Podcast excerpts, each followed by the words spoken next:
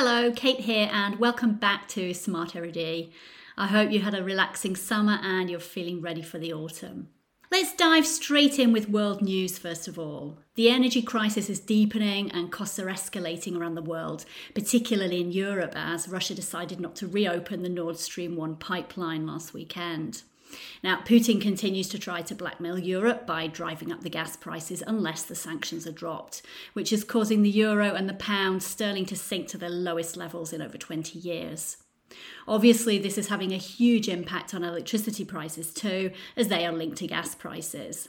Governments across Europe are preparing big budgets to help with the cost of living crisis amid fears of rationing and even power cuts during the winter. They have been trying to store up large amounts of gas to get us through the winter, but they have warned it won't be enough, and companies are warning they are likely to go bust if governments don't act now to cap energy prices or provide greater financial support. Half of all UK households are expected to be in energy poverty by January 2023, particularly as the new Prime Minister Liz Truss seems to have even less of a clue than Bojo about how to run a country, if that's possible. France is offering one off payments to its citizens of just 100 euros, which is less than some of its European neighbours, but it is limiting wholesale price rises to 4% for a year, meaning that French households will have lower bills than most other countries. On the bright side, candles are very romantic, so I suggest you all stock up on them before the winter hits. Business news now. Apple debuted its iPhone 14 at its annual keynote event on Wednesday in California. It used the tagline Far Out as a teaser for the event, with the invitation using a constellation of stars forming the Apple logo. This led people to expect better nighttime photography from the new phones, along with a major camera quality upgrade.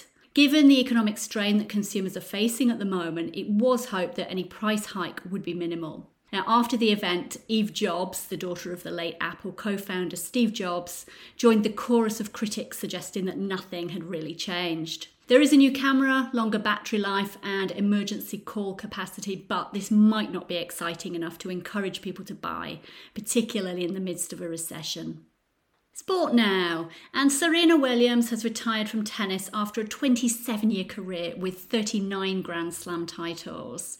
It wasn't quite the fairy tale ending she probably hoped for as she lost the US Open, but no one can deny the influence she's had on the sport and she will be hard to beat.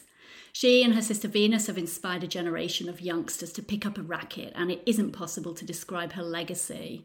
They even inspired the film King Richard, which I haven't seen, I don't know if you have, but their father is the focus of the film and how he trained them to be focused and dedicated and to never give up. Her shoes will be really difficult to fill. Now the tennis season is pretty much over. Next time we'll turn our attention to the winter games. Self development now, and for something that can give even the fearless sleepless nights public speaking. Now, just hearing these words can have people quaking in their boots, but there are some practical things that you can do to help you, if not enjoy speaking in public, at least not be filled with dread the next time that you have to speak in front of an audience. So, the most important thing to do is to plan. So, what does the audience need? What do they want? What do they expect? Use appropriate language and material. Think about the timing, the structure, and the flow. Use visual aids if appropriate. Use humour as well. Tell stories. Anticipate questions and prepare answers so that you're not caught out. And make sure the technology is working if you're speaking online. Next, practice, practice, practice. So try it in front of a small audience, or if you like, you can record yourself, watch it back. It is a bit excruciating, but it can help you to improve. Next, dress for the occasion. Be smart but comfortable. Don't chew gum or suck mints, obviously. Switch off your phone so that it doesn't ring while you're speaking. There's nothing worse than this happening. Engage the audience by keeping them involved, encourage them to participate. Stay calm and speak clearly. Use cue cards with just the key points so that you're not just reading from them, you're a bit more spontaneous and let your personality show. Plan breaks so that people don't lose focus. Be aware of your body language. So stand up straight, breathe naturally, look people in the eye, but change where you look. Look at different people. Smile, move around. Using your energy can get your passion across a bit more. Try and get your nerves under control. Now, this is the most difficult thing. Think positively, take some deep breaths before you start, take small sips of water. Focus on friendly faces in the audience and imagine that you're speaking to just one person. Remember that some pressure is always good, and at the end of the day, the audience is just human, just like you. And don't forget, your trainers can help you to practice these techniques and get you ready for your next presentation. Now, last but not least, instead of the true entertainment section today, I can't let the podcast pass without mentioning the death of the Queen after an unprecedented 70 years on the throne. She passed away peacefully at her Balmoral estate in Scotland, surrounded by her family.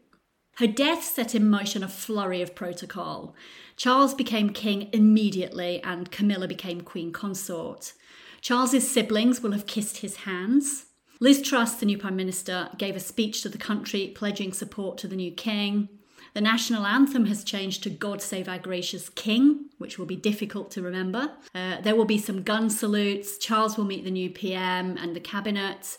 The Queen will then be transferred to Buckingham Palace, followed by Westminster Palace, where she will lie in state for four days. Then Westminster Abbey for the funeral, after which she will be interred at Windsor Castle with many other royals um, and her parents, and of course her beloved Prince Philip, who died last year.